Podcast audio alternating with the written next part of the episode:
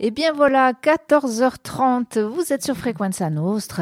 Nous vous l'avions promis, il est là, il est là, il est de retour parmi nous. Ça faisait un mois, ben c'est normal, c'est ce qu'on a décidé. Psy Sex and Radio, une fois par mois, c'est bien. On a des choses à dire, on pourrait en dire même beaucoup plus.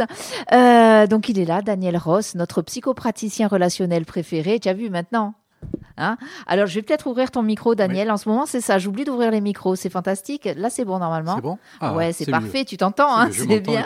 Et, alors, ce qui est super, c'est que les auditeurs vont t'entendre pour une radio. C'est juste génial.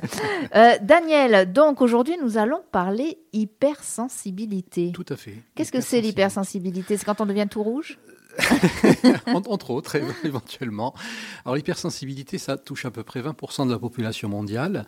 C'est un, c'est un, un, état comme, comme, comme le fait d'être blond, d'être brun, d'être roux, etc. Euh, etc. Ben, l'hypersensibilité, ça n'est pas le fait d'être plus ou moins que quelqu'un d'autre, c'est simplement le fait de ressentir les choses différemment.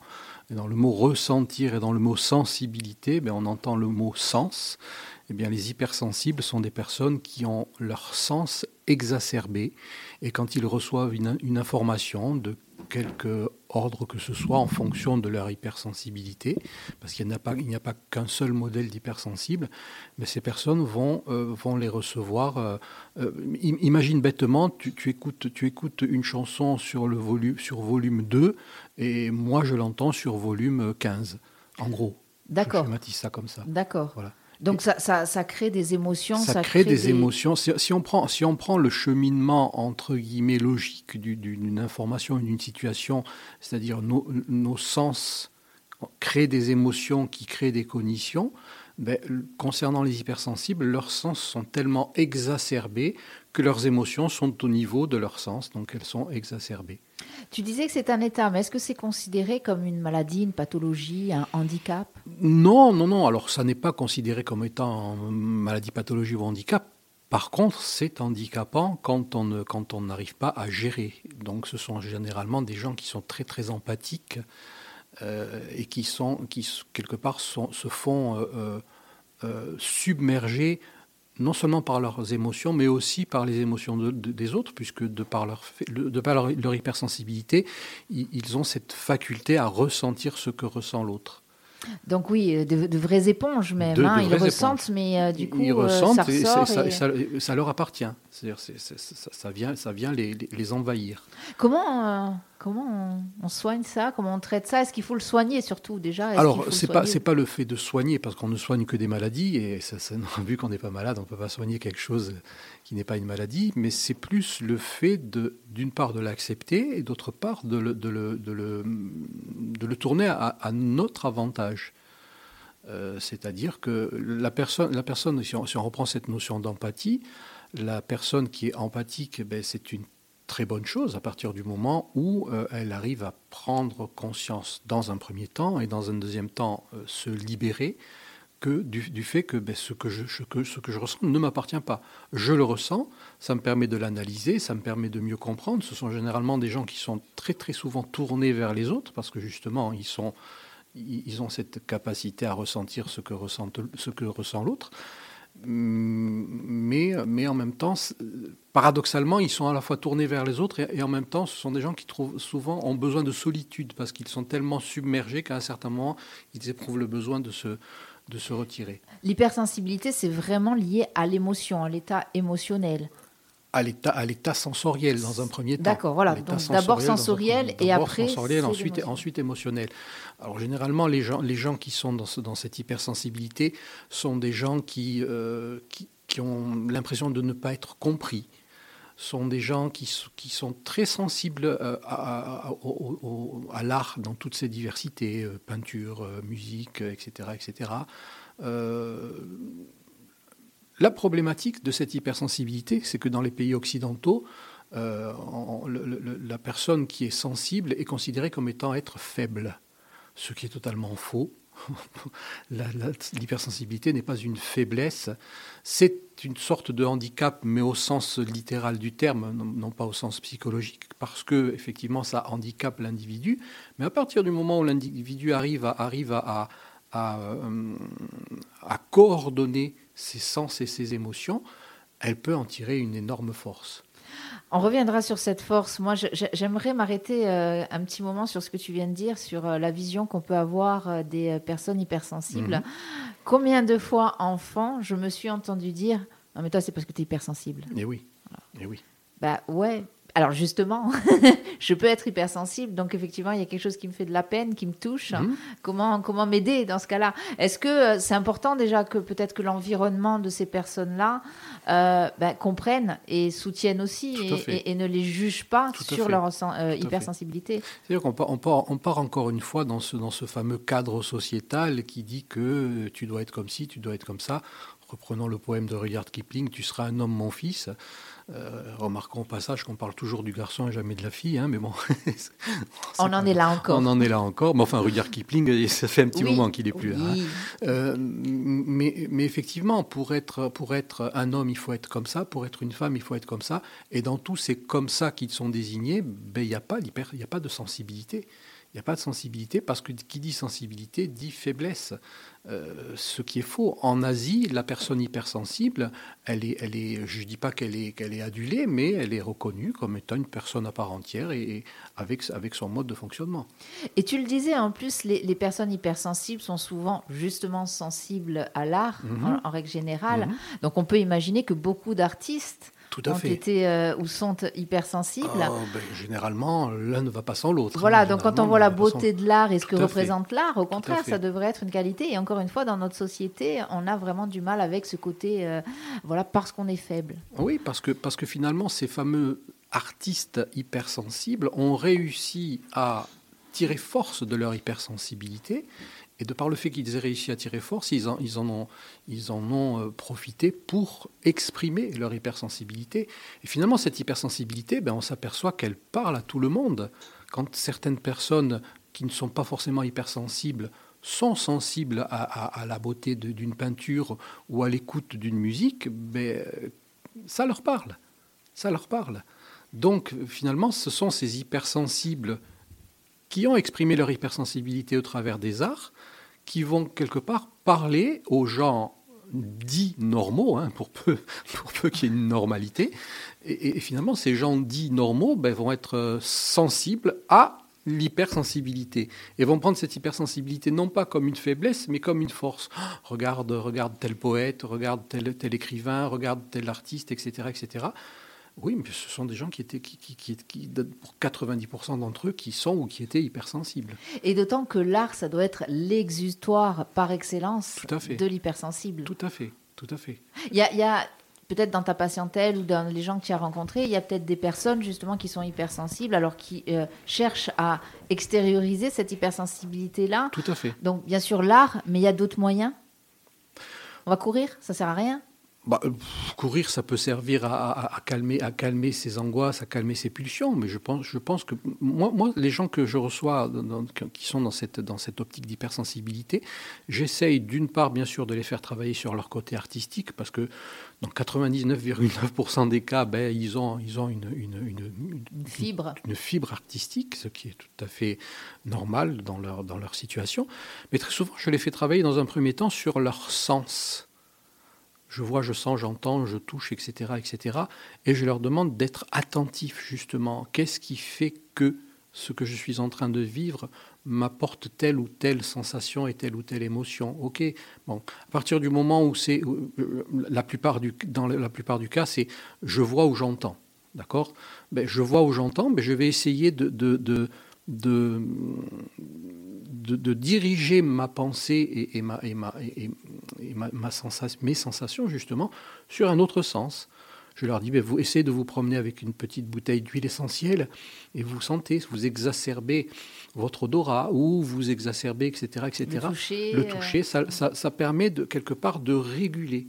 Si on prend, si on, si on prend le, imaginons un, un, espèce de, de, de, une espèce de, tab, de tableur avec les différents sens il y a, peut-être un ou deux sens qui sont, qui, sont trop bas, qui sont exacerbés ou trop hauts, on le prend, ça dépend dans quel sens on le prend. Et eh bien, pour réguler, ben, on va essayer de faire fonctionner les autres pour, pour, pour apporter une sorte d'équilibre dans un premier temps. Donc c'est ça, oui. Rechercher l'équilibre. Ça ne veut pas dire forcément uniformiser. Parce ah non, non, non, non, ça, non. Ça n'est pas du tout la question. Ah non, non, non, non. Il ne s'agit pas d'uniformiser. Il, il, il ne s'agit certainement pas, tout comme d'ailleurs toute personne qui rentre en psychothérapie, il ne s'agit pas de changer.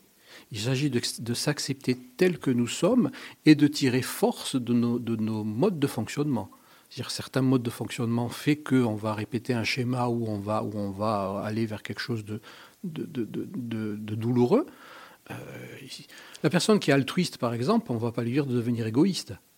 Par contre, on je dis, on a l'impression que je parle de moi à la troisième personne. Je dis on parce que je travaille en collaboration avec mes patients, donc le on fait partie du, lot.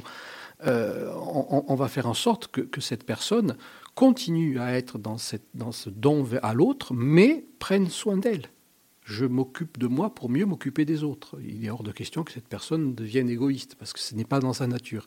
Donc, même cas pour ce qui concerne les hypersensibles, il ne s'agit pas de leur dire non, il faut plus que tu, faut plus que tu, que, faut que tu deviennes une, une, une tombe. Machine. Non, c'est, un robot. C'est, impossible, c'est contre nature. Mais prends, prends acte du fait que ton hypersensibilité n'est pas une, une tare, n'ayons pas peur des mots, mais est, quelque part un, outil qui va te permettre d'avancer. Accepte, accepte ce côté-là et, et, faisant une force. Ça, ce doit être quand même un parcours difficile. Bien sûr. Accepter ça et surtout accepter ce, trop-plein d'émotions. Mmh, mmh. Déjà, il faut le gérer avant de l'accepter. Oui. Donc, euh, et ben, comment tu le disais alors Non, je dirais il faut d'abord l'accepter avant de le gérer. Ah, d'accord. et oui. comment tu vas gérer quelque chose que tu n'acceptes pas? Ouais, c'est vrai. C'est vrai. Donc il y, a vraiment, c'est tout un parcours en fait. Oui, c'est tout un parcours. ça peut être long comme travail parce que c'est un travail qu'on fait sur soi. Ça peut être long. Comme tout travail de, psychothérapie. alors je le répète, on n'est pas en psychanalyse. La psychanalyse, c'est pas, pas que ce soit long, c'est que généralement ça prend toute une vie. Donc en fonction de la durée de la vie de l'individu, une thérapie euh, dite brève, ça, va, de, quelques mois à quelques années en fonction de, la, capacité de l'individu à, accepter dans un premier temps, à trouver des solutions dans un deuxième temps et à mettre en application ces solutions dans un troisième temps. Est-ce qu'on est hypersensible ou est-ce qu'on devient hypersensible Les deux. Les deux. On peut naître. Généralement, ceux qui naissent hypersensibles, très souvent, ont un, voire deux parents hypersensibles. Euh, et on peut le devenir après, après un trauma, après quelque chose qui fait que voilà, ça, on, a.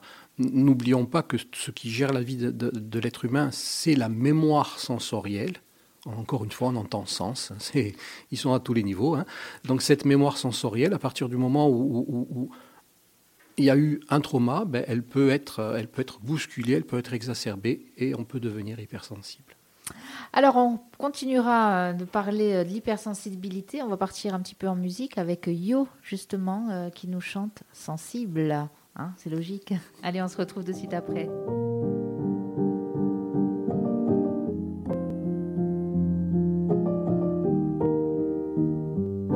Disent que je suis sensible, comme si c'était un défaut, comme s'il fallait être lucide, faire parler son écho, pas pleurer, dire c'est un cil, maquiller les émotions, un bonhomme, un mec viril un vrai garçon. Ils disent comment ça va, ils écoutent pas les réponses. Elle a bien vu mon visage, elle me parle d'un son qui défonce. L'impression de vivre dans une cage où c'est bien moi qui grimace. Les gens rient mais les gens passent, et j'en passe. Je suis sensible, mon cœur ne sait qu'être sincère. Plus rien n'a de sens, moi je garde l'essentiel. Je suis sensible, sensible.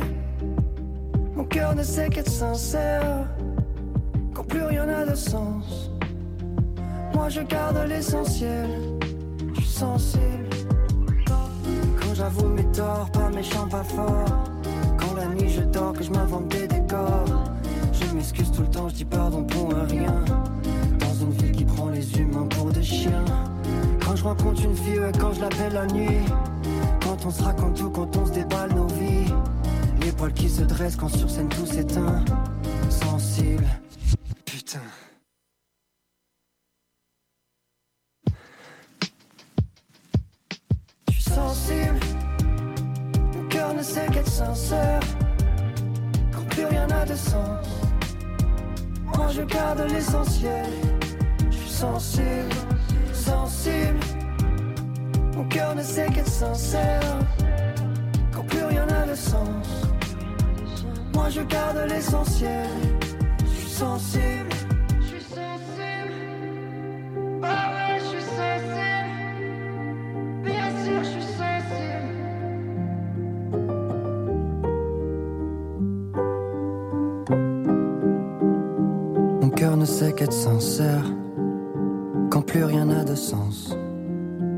Moi je garde l'essentiel. Je suis pas sensible, je suis hyper sensible. Je ne suis pas sensible, je suis hyper sensible. Et puis, euh, enfin, c'est une, euh, je trouve une très très, Très jolie, jolie euh, chanson. chanson, euh, Ouais. Yo. Euh, je l'ai découvert en cherchant justement des, des musiques qui pouvaient euh, euh, nous ramener à ce thème de l'hypersensibilité que nous abordons aujourd'hui sur Frequenza Nostra pendant l'émission Psysex and Radio avec notre psychopraticien relationnel préféré, Daniel Ross. Euh, donc, on, on- on l'a vu et on l'a entendu.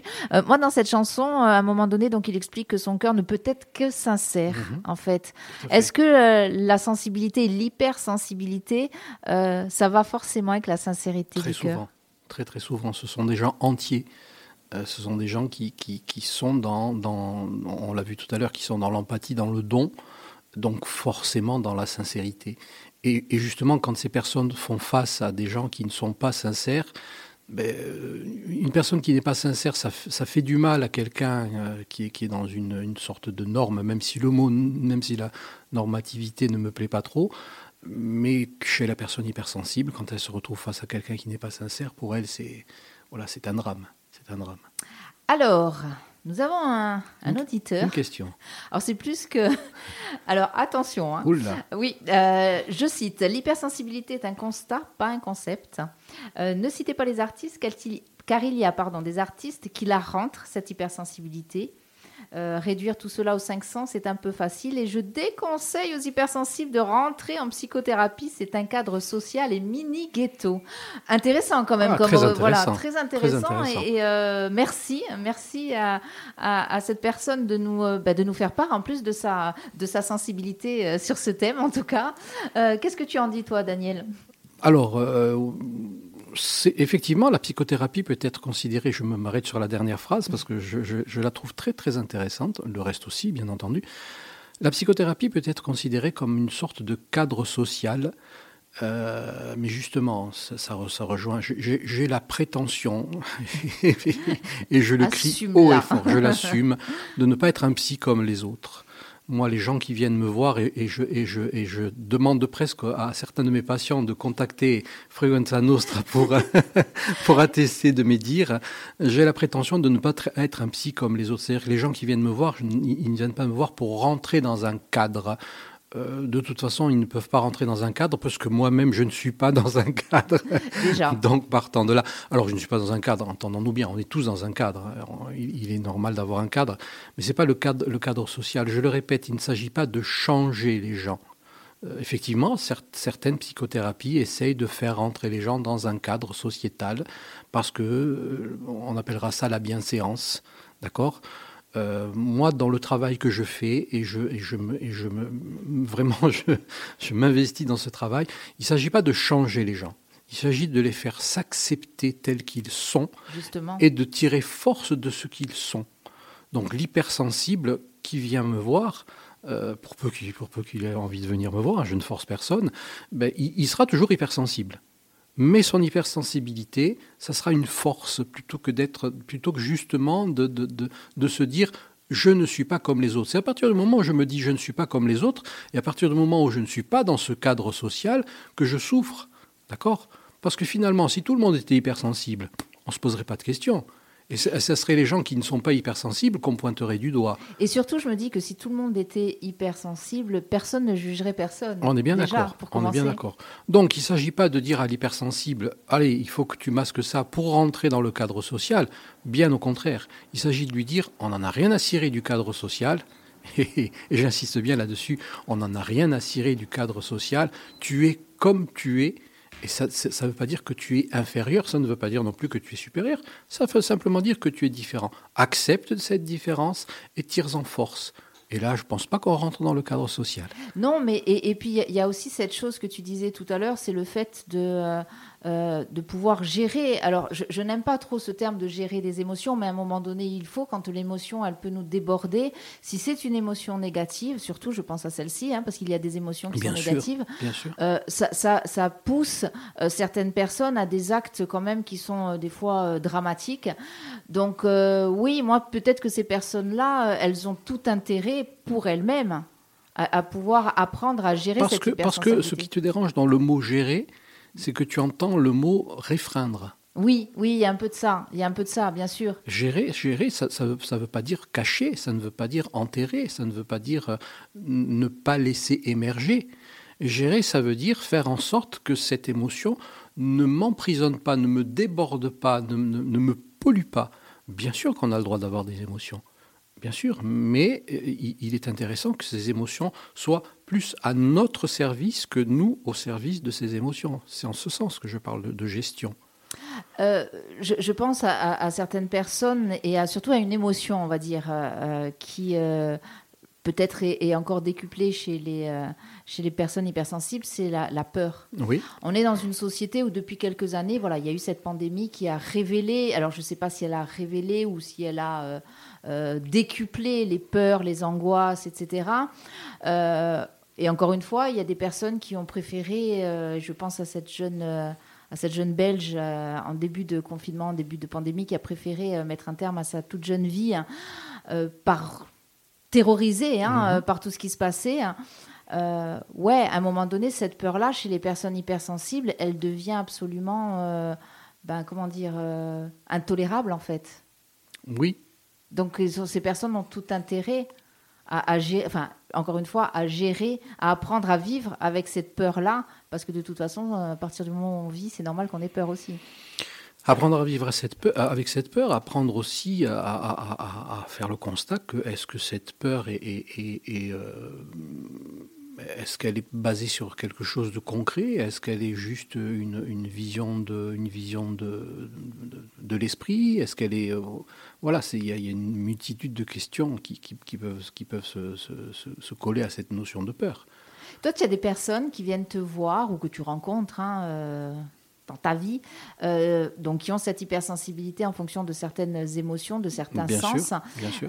et, qui, et qui te disent alors peut-être oui, j'apprends à gérer euh, sans forcément passer par une psychothérapie, mais j'apprends à gérer, euh, mais j'ai du mal. J'ai du mal surtout, encore une fois, par rapport à la société dans laquelle on vit aujourd'hui. Bah, très souvent, c'est justement par rapport à la société. Et ce sont des gens qui ont tendance, euh, à partir du moment où ces gens n'arrivent pas à gérer, mais au sens noble du terme, entendons-nous bien, ben, ils ont tendance à se, à, se, à se, mettre en dehors de la société. Et en fait, si je te pose la question, c'est parce que je me dis que la société dans laquelle euh, on vit, euh, ce qu'on disait un petit peu en off tout à l'heure, à la fois, elle est paradoxale parce qu'on a l'impression qu'elle génère mhm. de l'hypersensibilité, et d'un autre côté, on a l'impression qu'il faut surtout pas et de moins en moins montrer qu'on est hypersensible ou ne serait-ce que sensible. Tout à fait.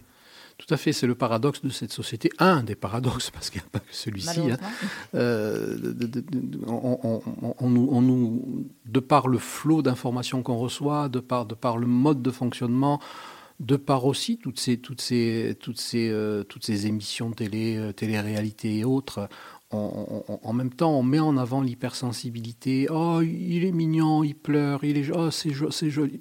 Ok, et en même temps, ah, tu as vu, celui-là, alors il pleure. C'est c'est voilà, ce, ce, paradoxe qui, qui, qui, qui, quelque part, euh, représente notre société, un paradoxe à, dans beaucoup de niveaux. Hein. Donc, on va quand même résumer et on va arriver peut-être aussi, alors pas à la conclusion forcément de cette émission, mais quelque chose qui est important, c'est que. Euh, on va le redire, l'hypersensibilité n'est pas une tare, c'est ce que tu non, disais. Ça, certain, Certainement pas. pas. Ce n'est pas une maladie. Non. Ça peut handicaper dans le sens où, au bout d'un moment, on est submergé par ses émotions et que c'est parfois difficile, très difficile même, de, continuer à avancer quand ces émotions-là nous submergent. Euh, après, on peut très bien vivre, assure-nous, euh, Daniel, en étant hypersensible. On peut très bien vivre en étant hypersensible, et heureusement, et, et à partir du moment où on a... Alors, Quand je dis à partir du moment, ça ne veut pas dire que les gens qui n'ont pas réussi à gérer leur hypersensibilité sont, sont fichus, sont fichus entendons-nous bien. Hein. Non. Mais à partir du moment où on réussit à gérer cette hypersensibilité, je le répète, gérer au sens noble du terme, c'est-à-dire qu'il ne s'agit pas de réfreindre, mais de, de, de, de recevoir, d'analyser et de mettre en place, eh bien, euh, bien au contraire, on ne s'en tire que bien mieux. Je voudrais quand même aussi faire un petit, un petit si, si on a le temps, hein, sur, sur la notion d'hypersensibilité et de, et de, de problématique 10, dyslexie, dyscalculie, dysorthographie, etc. etc. Alors je ne dis pas que dans 100% des cas, mais j'ai remarqué, alors je ne sais pas s'il y a eu des études faites à ce propos, mais pour ce qui concerne les gens que je reçois, j'ai remarqué que très souvent, les gens qui sont dans cette hypersensibilité ont des problématiques 10 dyslexie, dysorthographie.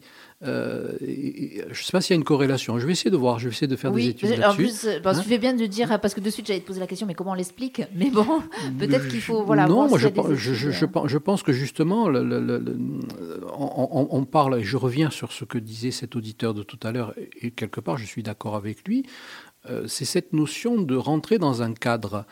Parce que finalement, si on prend, j'espère que je ne vais pas froisser l'éducation nationale, mais l'éducation nationale, euh, entre autres, a, tendance à, vouloir faire entrer les gens dans un cadre. Mais, ce cadre, il correspond à une majorité de personnes. La majorité, rappelons-le, c'est 51%. Ça veut dire qu'il reste 49% de la population qui n'est pas dans cette majorité. Euh, donc, ce n'est pas rien, on est d'accord. Ce n'est hein. pas rien, on est bien d'accord. Euh, et, on a vu que les, dernières élections présidentielles, des, dernières élections, la dernière qu'on a vécue et, même d'autres, très souvent les gens ont, été élus, mais ils n'avaient pas forcément la majorité de, de, la, de la population, mais ça c'est un autre débat. Euh, qu'on pourra avoir à l'occasion d'une émission. Qu'on pourra avoir à l'occasion, tout à fait. Euh, donc finalement, l'éducation nationale pose un cadre. Et le, gamin qui ne rentre pas dans ce cadre, euh, il est, il est ben, ben c'est très bête ce que je veux dire, mais il est hors cadre. Et s'il est hors cadre, ben, il se sent différent. finalement, cet hypersensible, il est différent. Cette, cette, personne dyslexique, elle est différente, dyslexique, dysorthographique, etc., etc. Alors oui, aujourd'hui, on met en place ce qu'on appelle des PAP, oui. Encore une fois, c'est accepter cette, euh, cette différence que tu dirais. Et, peut-être justement, après, on ne sait pas s'il y a corrélation entre les 10 et, pour en revenir à l'hypersensibilité, mais quoi qu'il en soit. C'est encore une fois le paradoxe de la société. C'est à la fois accepter de par le fait qu'on va mettre en place certaines choses et en même temps, euh, on entend certains professeurs qui disent bon, c'est pas mon boulot, euh, je ne suis pas payé pour ça, il y a des écoles spécialisées. Oui, effectivement. Effectivement, mais si on va créer des écoles spécialisées pour toutes sortes d'enfants, c'est sûr que les classes vont être moins chargées. Ça, c'est une certitude. Oui, hein. et puis euh, là, il y aura beaucoup de tiroirs, beaucoup de cases. Hein, on, est bien d'accord. On est bien d'accord. Mais voilà, je, vais essayer quand même de faire, de faire des recherches parce que j'ai remarqué que très souvent, les personnes hypersensibles avaient, avaient un, problème, puisque c'est désigné comme étant être un problème, un problème 10. On nous pose la question de savoir aussi, c'est peut-être aussi la, la, la, une des réponses qu'on pourrait apporter à cette question. Euh, quelle est vraiment la, différence entre la sensibilité et l'émotivité? Alors, je me pose la question, mais c'est vraiment une question hein, mhm. qu'on se pose. Est-ce que ces enfants, on parle des enfants notamment 10, euh, ont une émotivité qui est un peu euh, plus exacerbée et donc qui développent une hypersensibilité? Oui, oui, oui, tout à fait. N'oublions pas, le fameux, chemin sensation, émotion, cognition. On a toujours tendance à, laisser de côté les, sensations. Sur ce que disait l'auditeur de tout à l'heure, oui, c'est un peu réducteur de parler des cinq sens. Oui, parce qu'on n'a plus l'habitude. On n'a plus l'habitude de faire appel à nos sens, et pourtant ils sont là. Ils sont là, et alors je suis euh, ravie que tu parles de ça. Je fais juste une petite digression. Euh, euh, nous, en tant que radio, on fait appel un sens mhm. prioritaire eh qui est l'ouïe. Et je me suis rendu compte il n'y a pas très longtemps qu'on écoutait euh, de moins en moins. Alors oui, on peut écouter la radio, on va écouter la télé qu'on met dans un coin et qu'on écoute, mais on, on écoute sans écouter. Par contre, quand on va dehors, qu'on écoute, si on écoute mhm. le dehors, mhm. les bruits du dehors, euh, ça peut être les bruits de campagne, ça peut être les bruits de ville, on s'aperçoit qu'en fait, ces bruits-là, on les a intégrés, mais que forcément, on les écoute pas. Et quand on se remet à les écouter, Franchement, c'est super. Alors peut-être que ça développe une certaine sensibilité. Mmh. Il ne faudrait pas aller jusqu'à l'hypersensibilité pour pouvoir euh, ne pas se laisser déborder par les émotions. Mais moi, je me dis que les cinq sens, justement, pour développer sa sensibilité, Tout à fait. comme il faut, ça peut être, euh, ça peut être la solution. Alors, c'est pas réducteur. Après, l'auditeur parlait aussi de cette. Euh, euh, de réduire aux, artistes.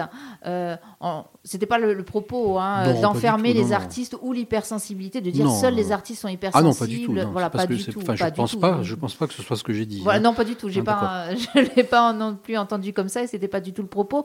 Mais effectivement, euh, alors il y a peut-être des artistes qui, qui, cherchent à, cacher cette hypersensibilité mais, ou à la rentrer, si euh, je comprends bien le terme.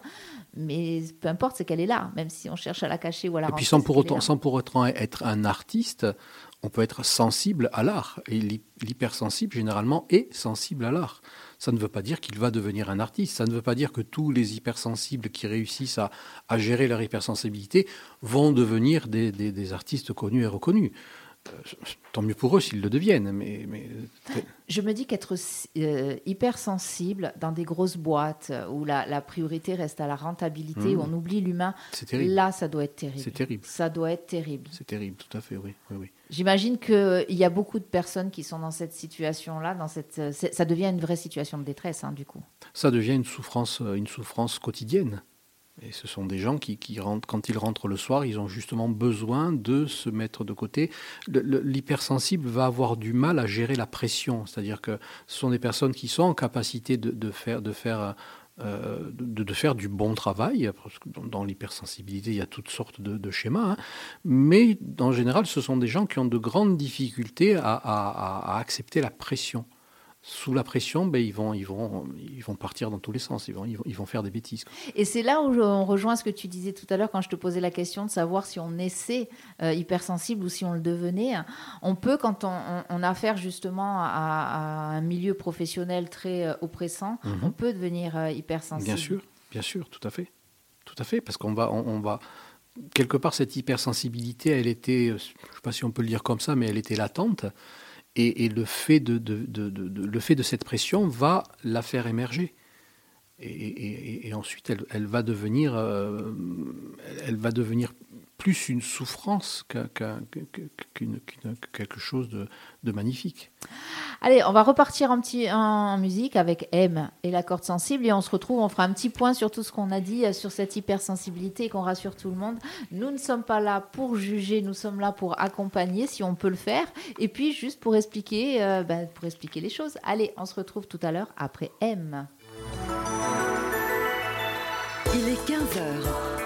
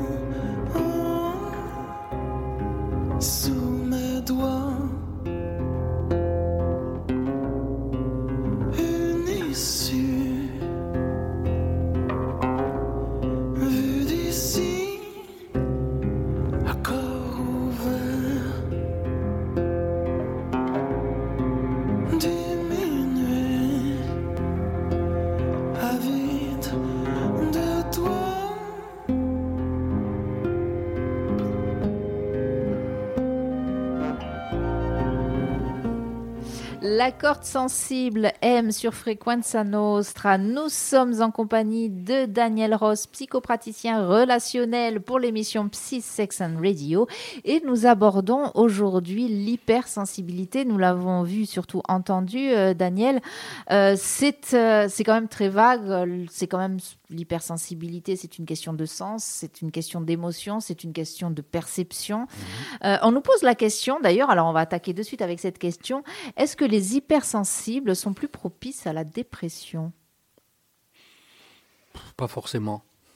Pas forcément. euh, plus, plus c'est très bête ce que je veux dire, plus sensible de par leur hypersensibilité, mais pas forcément plus propice à la dépression, parce que finalement, c'est un, un état qu'ils connaissent depuis pratiquement toujours.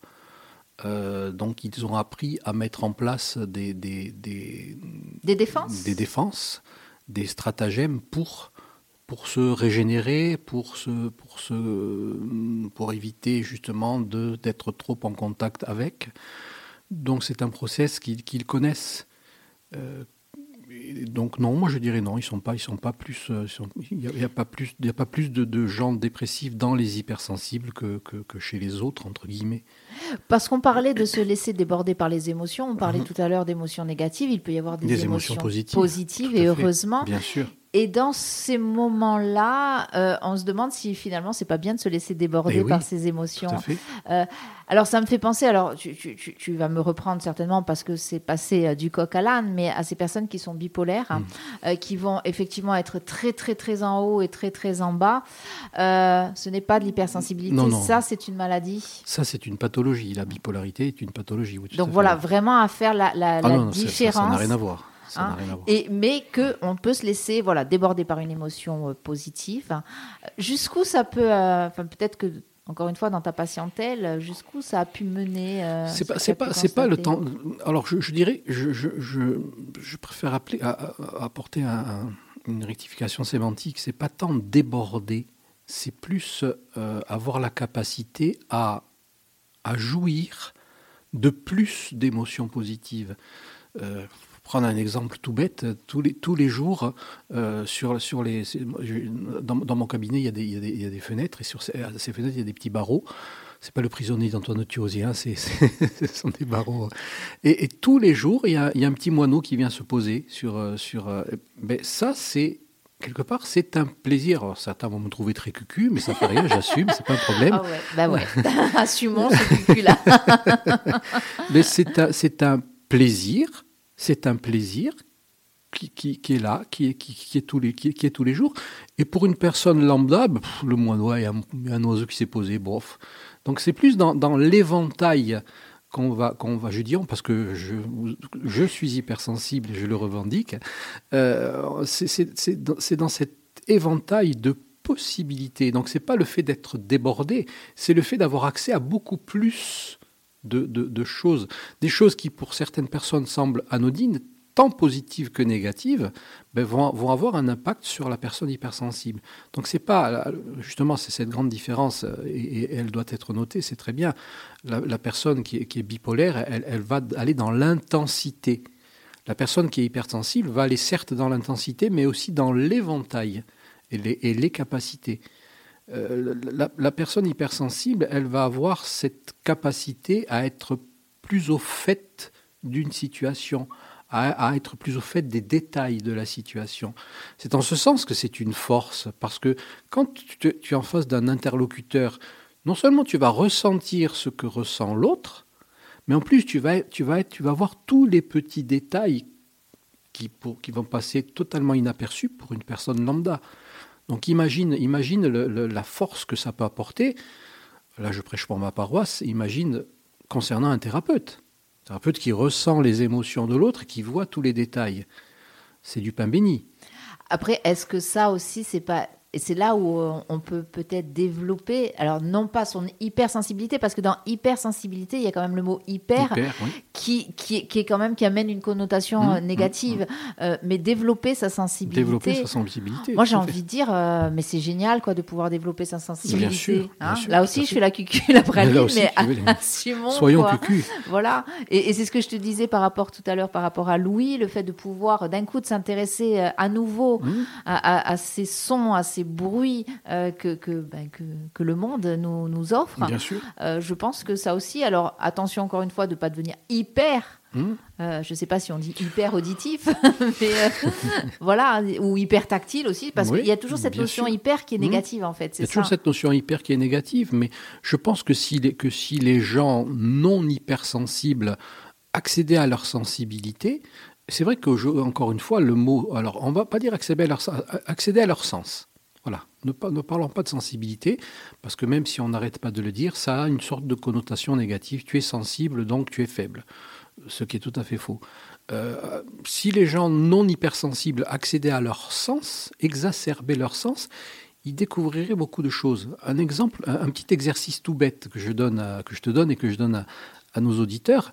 Euh, mettez un morceau de musique, quel que soit le type musical, et essayez d'isoler un instrument, de rester sur cet instrument, de l'écouter, et ensuite vous en isolez un autre, puis un autre, et ensuite vous, vous, prenez les deux premiers et vous les écoutez ensemble, et vous allez voir que vous n'allez pas entendre la musique de la même manière.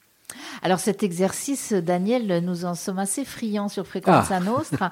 Euh, c'est ainsi que nous faisons quand nous faisons de l'éducation aux médias. euh, c'est ce que nous faisons avec les enfants, notamment. Mhm. On leur fait écouter des petits podcasts, souvent des petits podcasts enfantins, euh, où il y a plein de sons. Et Mhm. on leur fait... D'abord, ils écoutent comme ça. Alors, quand ce sont des histoires, eh bien, effectivement, ils parlent de l'histoire qu'ils ont retenue.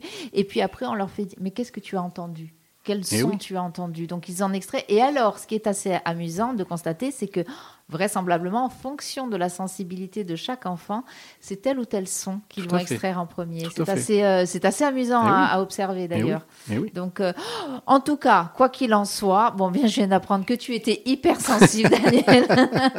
c'est une force. Tu en as fait une force. Donc, tu fait es, une force, tout tu es la preuve vivante qu'o- qu'on en fait euh, une force. Et c'est, euh, ben, peut-être le, le- le but aussi euh, de cette émission. C'est, euh, euh, ben, voilà, si vous sentez euh, que vous avez, vous qui nous écoutez, vous qui nous euh, suivez sur les réseaux sociaux, si vous sentez que vous avez euh, une faiblesse, alors attention, je dis bien parce que vous vous sentez, vous vous percevez comme ça, ou que les autres vous perçoivent comme ça, du fait de votre sensibilité, eh bien, déjà, un, ce n'est pas une faiblesse. Bien au contraire. Voilà. Après, apprendre à en faire une force, ça, c'est peut-être un travail à faire, Tout à fait. mais ça n'est pas une faiblesse. Un travail que, que- pour reprendre ce qu'a dit l'auditeur euh, précédent, un travail qui ne va pas forcément passer par une psychothérapie si la personne a peur de rentrer dans un cadre, j'insiste lourdement, Euh, mais un travail qu'on peut très bien faire euh, en faisant des petits exercices, euh, même si, même si ce- cet auditeur semble douter de, de- de l'efficacité de la chose, de faire des exercices sur ses sens qui vont générer des émotions, qui vont générer des cognitions. Voilà. Merci Daniel. Je pense qu'on pourrait, on pourrait encore dire beaucoup de choses. On sait qu'à chaque fois on peut parler encore euh, beaucoup, beaucoup. Euh, bah, S'il y a des questions, n'hésitez pas euh, de toute façon à les communiquer, même sur la, la- la page Facebook, là sous, euh, sous la, vidéo. hein. De toute façon, il y aura le podcast aussi, qui est le lien du podcast qui sera mis sur les réseaux sociaux. Donc si vous avez des questions, n'hésitez pas. Nous les transmettrons à Daniel et reviendrons vers vous pour vous répondre, bien entendu. Daniel, merci. Est-ce que je peux mais faire tu juste, peux, euh, mais vas-y. lors, de, lors de l'émission précédente, j'avais parlé de, de, de groupes de parole euh, par rapport aux fait. addictions. Euh, J'ai six personnes qui m'ont qui m'ont appelé. Pour l'instant, elles n'ont fait que m'appeler. Elles ne sont pas venues à mon cabinet. Euh, J'incite ces personnes à venir participer au groupe de parole. Et je le répète, il y a, il y a un, un groupe de parole qui se tient tous les 15 jours à mon cabinet au centre médical Madonouch concernant les addictions, euh, problématiques d'addiction. Je ne peux aider bien sûr que des gens qui veulent être aidés. hein. Je ne peux pas aider les gens qui ne le veulent pas. Mais voilà, ce groupe de parole est ouvert et, vous, êtes, euh, vous êtes les bienvenus avec bien sûr euh, une notion de, de, de confidentialité. Ça, ça, ça va de soi, mais je le dis quand même. Alors allez-y, euh, n'hésitez pas à aller voir euh, Daniel Ross et si je peux, puisqu'on on fait cette petite digression euh, sur les addictions, si je peux faire ce que je ne fais jamais, mais conseiller un programme, ça sera lundi 6 mars, je crois que c'est tard, c'est à 23h, c'est cette émission que personnellement j'aime beaucoup, dans les yeux d'Olivier, mhm. ça sera sur les addictions. voilà, donc peut-être à la limite, si vous voulez visionner ce reportage qui rapidement en podcast, je pense, sur France 2, replay, enfin voilà. Euh, et après, n'hésitez pas justement à aller voir Daniel